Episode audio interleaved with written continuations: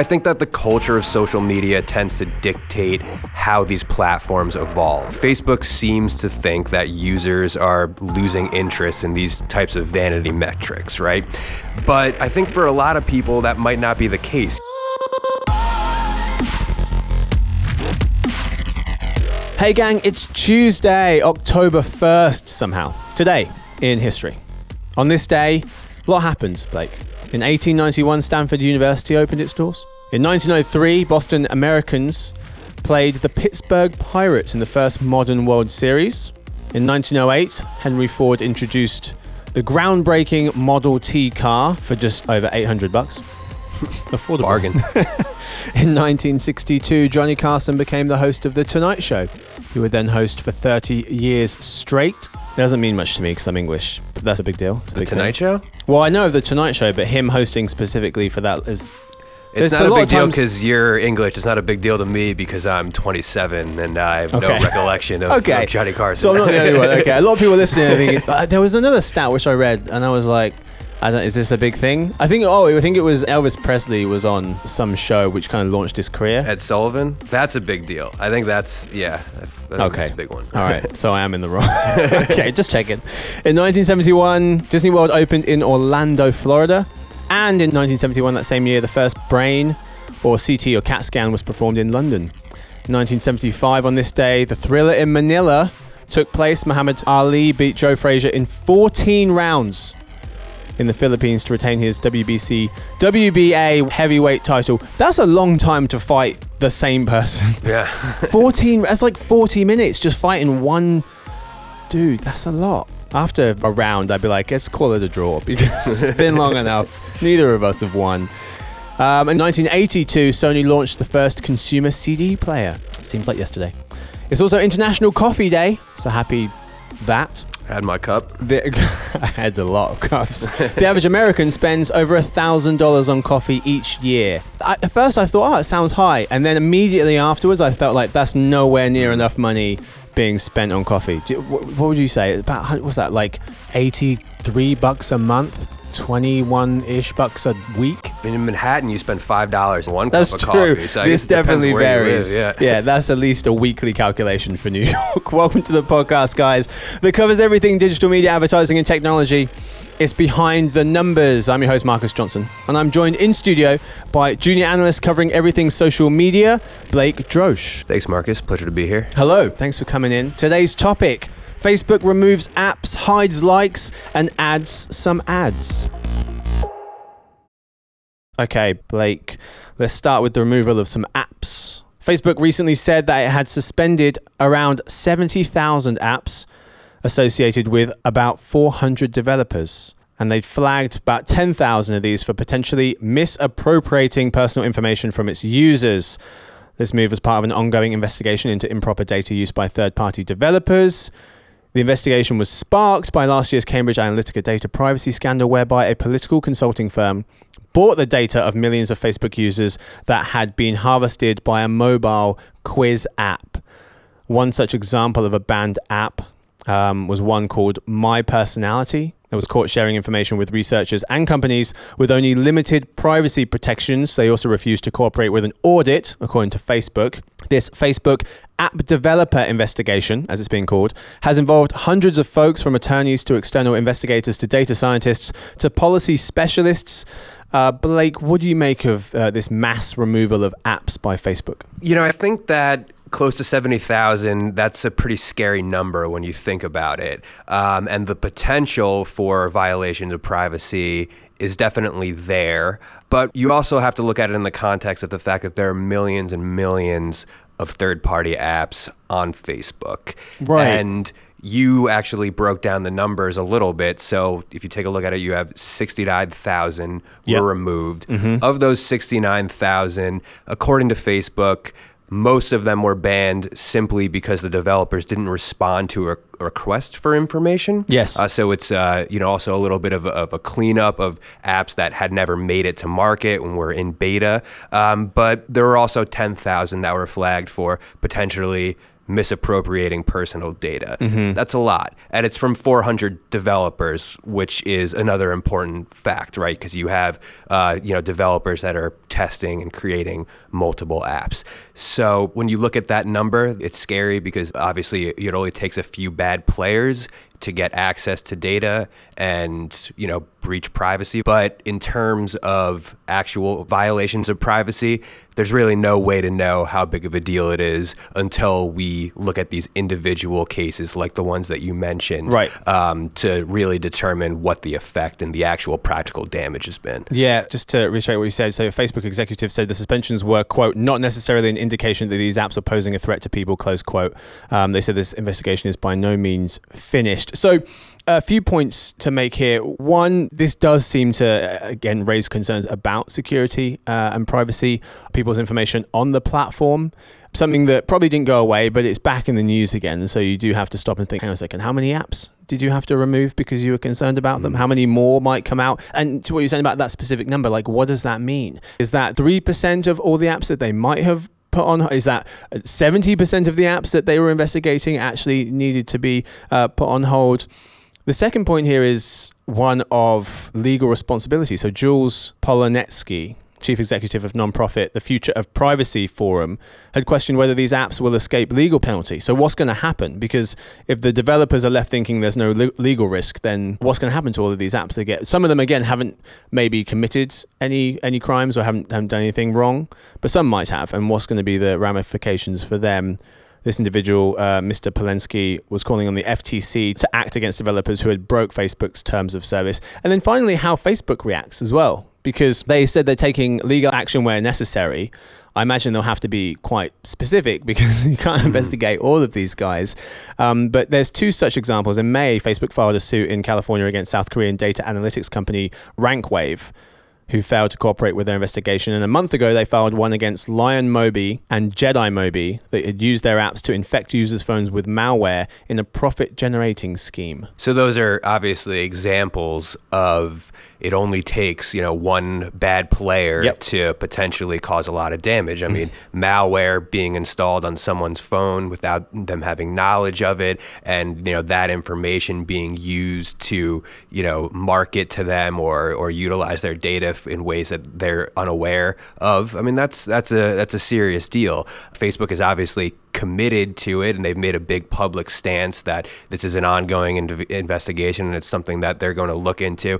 But, uh, you know, I think you make a great point is that Facebook created this monster and now it's sort of their responsibility to tame the beast. Um, legally, you know, we're not legal experts, have no idea what the, you know, I ramifications. Am. But I think, uh, you know, in the public eye, it's very important for a company like Facebook. And if, and if they're associated with these types of bad players in the app world, these developers, then then you know they're going to be the ones who are sort of you know taking the brunt of the criticism. Yeah, it reminds me of YouTube and the way that they said, "Look, we're getting rid of all of these bad videos, and our algorithm is doing most of it, and we're able to get rid of." And I'm, I'm making this number up, but say the vast majority, like 75, 80 percent, even if it's 97 percent of videos, and it was a really high number, a high share of their videos, they were able to uh, remove because they broke some of the rules, whether they were because they were controversial or had um, some rather alarming content contained in them, they were able to remove those so quickly without anyone even seeing them. But it takes one video. It takes right. one bad video, and that video to go, to, not even to go viral, but to, to, for a number of folks to see it, for there to be a problem. Let's move on to Facebook. Uh, hiding the like count. So Facebook is about to commence a new test in Australia where people's likes the video view counts and other post measurements will be private to other users. So if you were the one who created the posts, you can still see the count. What's your initial reaction to this story? Yeah, so this conversation has been ongoing for a while. A couple of months ago, Instagram, obviously it's still Facebook, we're, you know, exploring that in certain regions by, yep. you know, testing the hiding of likes. Um, but, you know, I think that the culture of social media tends to dictate how these platforms evolve, right? And Facebook seems to think that users are losing interest in these types of vanity metrics, right? But I think for a lot of people that might not be the case. You know, like social media is a place to show off. It's a place where people go to get an ego boost, um, and it's a little bit of a double-edged sword, right? I mean, people will argue that that creates a toxic environment. On Facebook, on Instagram, on Twitter. Uh, but at the same time, you know, some of these uh, vanity metrics, as they're referred to, are kind of how people, it's kind of what they look for. It's kind of the currency of Yeah. their social media lifestyles. And, you know, there's an entire industry made up on it. It's called influencer marketing. Right. So- So, you're saying that this behavior has been created and, and there's an expectation now of what people are going to do on the platform. So, regardless of these changes, people are still going to behave a certain way. Yeah, I mean, look, I don't think that hiding likes is going to make people stop using social media, right? Uh, but I do think it kind of just diminished that ego boosting appeal, for better or for worse, that a lot of people post content online for. Yeah. You know, you it's it's social media is a game to a lot of people. You want to see what you can throw out there and measure that reaction. And yes.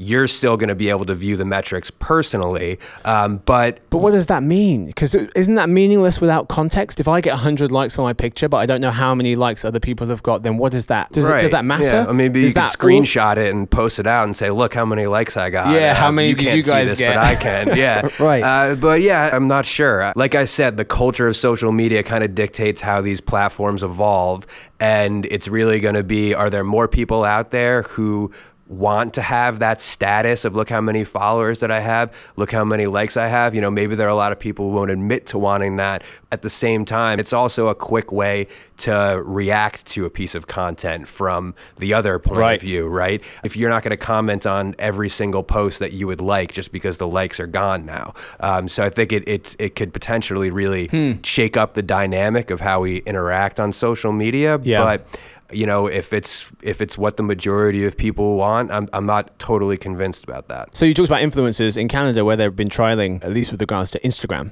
Mm-hmm. Instagram's been trialing the, the removal of like counts. The influencers in Canada had complained about the like count removal. Some people have said, oh, it's actually quite good. I, I I enjoy the like count going away because there is less anxiety about when I post something. Uh, one such individual was uh, Nicola Labura, said that he used to avoid posting photos of himself and said, quote, now I don't focus on the number, but the people. I look and see who liked my post and not how many. Before it felt like a huge competition, and now it's relaxing and freeing, close quote.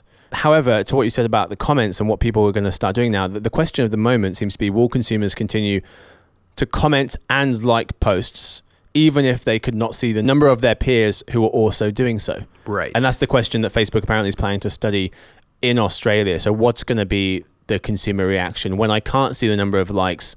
Will I bother liking? That said, you c- I- p- you could still, if I liked your picture, you could still see that I liked it. And TechCrunch writer Josh Constine pointed out that technically viewers could go into the list of people who liked a post and count them. Right. Yeah, technically. And I I think that there are a couple of things that motivate people to like things on, hmm. on social media, right? One is so you can sort of put your two cents. I mean, you think about Reddit, right? You upvote something on Reddit.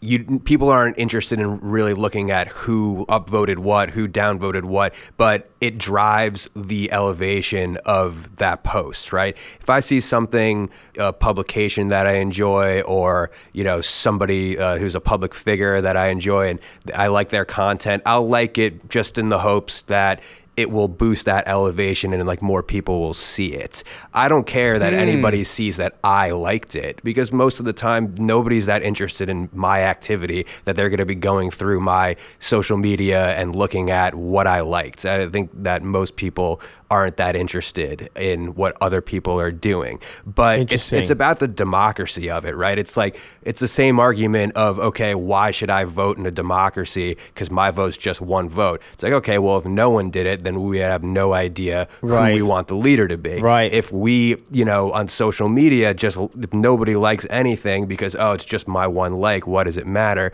Then, you know, the whole idea of boosting popular content isn't going to work. So it's like a mini endorsement. In a way, yeah, you could look at it that way. Okay. That's really interesting. Let's But- move on to Facebook's new ad announcement. So, Facebook just announced a few ad related changes right before Ad Week. Uh, number one, poll ads are moving to the main feed. Number two, augmented reality ads from Facebook. They've been testing them. They're moving into open beta this fall. And number three, Facebook is making playable ads available to all advertisers, not just gaming companies.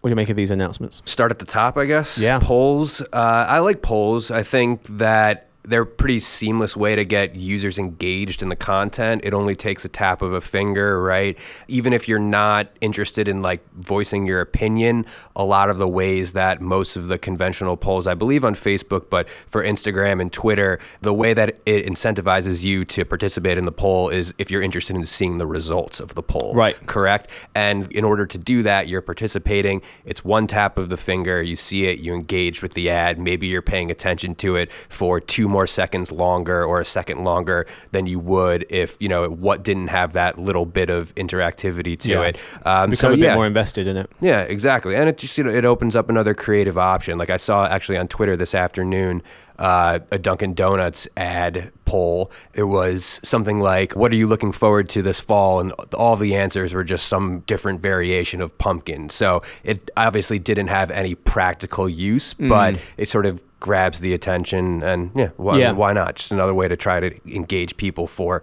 that much longer Yeah. The other ones? Ads. Augmented reality and playable. Okay, so playable ads used to only be available for games, right? Now Mm-hmm. anybody can do it. So the example that Facebook had put out was that Vans had some sort of like a skateboarding game. Right. So yeah, I mean it's it's kind of gimmicky, but if you have a creative idea that fits within that space, yeah, I mean sure, it's another good option. I mean, but Mm-hmm. Yep. nothing to write home about, at least in my opinion. Okay. Yeah. And finally, augmented reality ads. Uh, they've been testing them, now, now moving to open beta. Uh, like playable ads, it's obviously not a super innovative concept, um, and I think Facebook, you know, acknowledged that um, in the release. But it really all depends on how you approach using it, right? If you're a clothing company, or you know, you want to show a customer how an appliance might fit inside like a room in, in their home, uh, it might have some practical use. But uh, augmented reality in this form hasn't been perfected yet. It uh, can kind of look a little bit wonky. Um, Um, so you know, I think that it could have some some practical use, but again, you know, nothing nothing super revolutionary. Nothing groundbreaking. Yeah. Yeah. that's all we've got time for for Facebook and all the things they've been up to. It's time to find out what else has been going on in the digital world. But first, a quick word about eMarketer's Meet the Analyst webinar this week. Don't forget to join eMarketer Principal Analyst Lauren Fisher for a Meet the Analyst webinar on digital marketing in today's privacy conscious world. Are you prepared for 2020? That's going to be this Thursday, October 3rd, where Lauren will discuss how privacy regulation, consumer attitudes, and larger industry changes are affecting digital marketers and the broader digital landscape into 2020. You can register for this or any eMarketer webinar at emarketer.com slash webinars. Today, in other news, Twitter's rather controversial Hide Replies feature just launched. How many folks have bought something from an Instagram ad? And Snapchat raises the duration limit on its video ads. Okay, story one. Twitter's rather controversial Hide Replies feature just launched in America and Japan after earlier testing in Canada. The new feature, aimed at making Twitter conversations more civil, gives users the ability to hide those replies they deem contemptible, irrelevant, or offensive comments, for example. These replies aren't deleted, they're simply hidden from view. The rather obvious concern here is that the feature could be used to silence differing opinions, even thoughtful, factually accurate ones. Twitter cites a survey in which a quarter of those who had their tweets hidden said they would reconsider how they interact with others in the future. This feature gets added to the mute, block, and report buttons section. Blake, uh, how much concern is there over this feature? Well, I love Twitter, first of all. As a consumer of social media, it's my favorite platform, but it's no doubt a toxic environment. There's really no way around that. If you're engaging in politics, even more so, but there can be, you know, heated debates about anything, right? I mean, I, I saw, you know, a debate explode this week about the Oxford comma on Twitter, and it, Oh. it, it got intense. um, so That was me. yeah. so I think that, you know, the more options for controlling the way that you want to experience Twitter, the better. But there are ways that I think this could lend itself to what is already a problematic component of Twitter, which is this whole di- idea of silencing voices. You know, you hear a lot about shadow banning, Um, you hear a lot about you know all of these different types of ways that the algorithm is favoring one thing over another, and to put a little bit of the viewability in the user's hands. Overall, probably very well intentioned, but there is a potential for, for blowback um, in terms of this idea of transparency. Yeah, so we were trying to figure out whether, say, for example, I hide one of your comments, can you see that I've hidden it? Because you're saying on Facebook, if I hide one of your comments, Right. you, you don't know about it. You think that it's still there. Right, which I think is a that's a, a good way of doing it, right? Because if your friend posts something and you comment underneath it and your friend doesn't like your comment, Like, they dude. can hide it. And if Why you did go you- back to see Yeah. if it's still there, you'll still see it, even though it- it's not shown to anyone else. Right. Which sounds weird, but in a way, it's kind of a good. It's a little bit safer because a little bit otherwise the safer. reaction's going to be, "Why did you hide my comment? Why did you move it behind the curtain?" Right, and that could cause open up a whole other can of worms. Yeah, um, we're still not sure about the details of it, whether the person can or can't see um, the comment that's been hidden from view. It does put the person in control, and that could be a good thing or a bad thing. It, it's also strange because it means that if you're the person who started the conversation, you by proxy just have control of the whole conversation. Yeah, Whether that way. spirals into a conversation that more people are engaged in or other people engaged in, you have the power to do whatever you want within that conversation. I wonder if that should be the case. Just because you started the conversation, should you be able to influence it as heavily?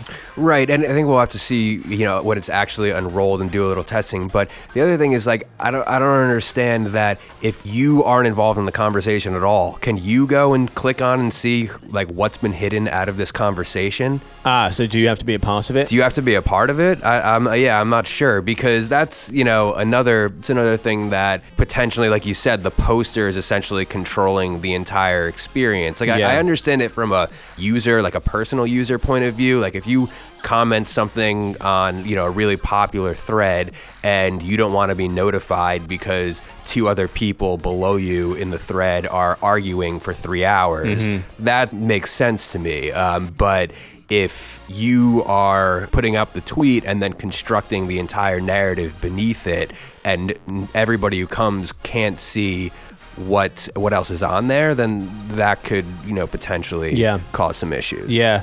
I'm questioning how people will behave. How would I react to this? If if I try to post something on your feed and reply to a comment that you'd made and you hid it, would I then think to myself, oh, yeah, okay, next time I need to say something nice? Is it going to be the similar to, okay, Marcus, go sit on the step? And because the next time you realize, oh, if you mess up again, you're going to have to go sit back on the step. And so this, therefore, I'll change my behavior. Um, apparently, according to this research from Twitter, a quarter of people said yes. You know, what, I, I actually realized that if I just say hateful things, then my comment's going to be removed or hidden from view, and they corrected their behavior or changed it. The other thing I wondered, maybe this wouldn't work, but there was something, I can't remember who said this, but we were reading a number of months ago now, a person suggesting that, well, what if you could only comment or reply to posts of people who you had followed for a certain amount of time? And so you couldn't just quick fire, like shoot from the hip on everything that you saw. You had to have been following this person for a couple of months to be able to weigh in on on the discussion. And I wonder how how much that would work, or even the idea of you have to uh, friend this person and have been their friend for a certain amount of time. Yeah. Would that protect the conversation from just random trolls? Yeah, maybe, but that seems a little bit limiting to me of of the the power of Twitter as Okay. a platform, right? Because it's it's not necessarily supposed to be the place where you're just interacting with your friend group, right? Twitter is supposed to be the place where anybody can jump into a topic at any given time. So, mm-hmm. you know, let's say that I see a popular tweet comes up on my feed because other people that I follow have been replying to it and I want to get into the conversation. Well, just because the first person that's, you know, posted the original tweet I've never heard of, that means that I, I can't get in there. And Yeah. it, I think it, in terms of uh, limiting the discourse, you know, you have to be careful because, yeah, I think Twitter wants to sort of curb some of the you know toxicity on the platform Mm-hmm. but you know a lot of that toxicity comes with the territory of having you know an open discourse which i think is a lot of people like about twitter Right. Story two. Roughly six in ten Instagram users have followed a new brand on the platform after seeing an interesting ad. In either the feed or stories. This is according to research company M4, commissioned by video tech startup VidMob. Over one third, one in three folks had bought something from an Instagram ad. Gen Zers were most likely to have. Of course, they were. Men were found to be 10% more likely to buy through Instagram than women. Uh, what do you make of these stats, Blake? Um, Instagram's a visual medium. The ads are highly targeted, they're highly specific, um, and users in the US at least are consistently spending more and more time on the platform, right? It seems like all of those things together make it a place that's very ripe for advertising and for discovery, and now we're seeing more and more so for actual purchases. So for discovery, it seems to be a good platform. Research for researching a product, they may still have some work to do. So one of the numbers from the study: four in ten people who see a product they like on Instagram do additional research within the app. Six in ten, so uh, quite a bit more, research products elsewhere. People basically saying, "I need more information before I convert," um, which is hard to do in a small platform, particularly on mobile. Some other VidMob findings found that the percentage of US internet users who had made a purchase through social media grew to 34% this year from 29% the year before. Story three Snapchat is raising the duration limit on video ads from 10 seconds to three whole minutes, also known as a lifetime. It will still let users skip the ads. Snapchat also changed the six second unskippable ads so users can now swipe to access a mobile site, long form video, or a camera attachment. Previously, such interactivity was only available in video ads uh, elsewhere in the app. Blake, what do you make of this um, rather extreme extension of, of time uh, that advertisers are going to be allowed to advertise now, going from 10 seconds to three minutes? Yeah, it's interesting to say the least. It's Um, 18 times as long. So how long is a how long is the longest ad you've ever seen on television, YouTube? Was it ever three minutes long? No, maybe two and a half, and it had to be a movie trailer. Exactly. Yeah. Yeah. So it'll be interesting to to see, you know, how if if anybody is utilizing this three minute ad, what you're actually putting in there. You know, you got to think about the comparison of of a YouTube ad. People watch 30 minutes to an hour sometimes at the at the longer ends. They have 30 second ads typically, minute ads on YouTube videos. Usually you can skip them after 5 to 10 seconds. Uh, I've never, you know, not skipped the ad once once given the opportunity. Uh, and then when you shrink it down to the platform of Snapchat, which is you know much much shorter form at least It's in, in, its, in its tradition. Uh, you know the idea that someone would engage for three minutes on an ad. Um, Particularly younger users whose attention span, with all due respect, younger people, ain't great. No, it's not. And and you know, I think that look, it makes sense that this is coming out in I think correct me if I'm wrong the same week that they announced a, a new slew of uh, original programming, Yep. Snap Originals. Um, so I think the idea is Snapchat obviously wants to evolve past the you know little you know snippets to some degree of longer form content, and this is potentially a way to bring advertisers into it. Um, but you know, they're obviously going to have to bring users into it. They're going to have to increase the engagement on the platform, which our numbers are showing right now are going to flatline for the next couple Yeah. of years. New ad units are great, right? But the first thing you have to do is you know get the users engaging with the content that Yeah. you're going to sell the ads against. Then you can talk about the advertising. Right. So It seems like a bit of a leap. What percentage of people who are sat potentially sat through a three minute ad are going to hit skip? Can you get 90 can you get 0.001% of people to not hit the skip button on a 3 minute ad? Maybe then it's worth it. I don't think so. I'd probably have to get that percentage up a lot higher for it to be worth it, but I can't think of a context where I would sit through one. Uh, again, unless you were sitting getting ready to watch long form content at the movies in front of Netflix, maybe a YouTube video but Snap content, it seems like a lot. It's gonna be interesting to see who jumps on this. Yeah, and you know, look, we'll see how it's positioned. If all of a sudden a Snap original blows up and becomes, you know, a hugely popular piece of content, the only way that you can access it is by sitting through a three-minute pre-roll ad. Maybe I Yeah. don't know. Also, potential investment bank RBC suggesting that three quarters of advertising professionals that they surveyed still hadn't advertised on Snapchat. See if this changes things. So we've got time for. Thank you so much, Blake. Thanks, Marcus. Thanks to everyone who took a little time to listen in. To say hello to myself, You can email us at, or anyone at eMarketer. You can email us at podcast at eMarketer.com and the conversation begins. See everyone tomorrow for a brand new show on Behind the Numbers. It's the ad platform with Nicole Perrin talking about everything advertising. Yeah. Yeah. Always happens. That always in New York. There's always like a light switch moment where it just goes, okay, now you need a jacket, and that's going to happen Thursday. Right. Exactly. It just goes from was it like 90, a high of 90 to high 60s, yeah. low 70s, like in, in a day. That's depressing. I take the ferry to work. I Okay, cool. accidentally bought like a million ferry tickets through the app. So I'm trying to like cycle to work as much as possible. Yeah. So I'm hoping the weather stays good for at least another couple of weeks so I can use up my tickets. Yeah. Sweet. We're rolling. Cool. Trusted insights into the digital marketing world. Nope. Nope. Nope. I'm supposed to read something else out, which is at my desk. I'll read it later.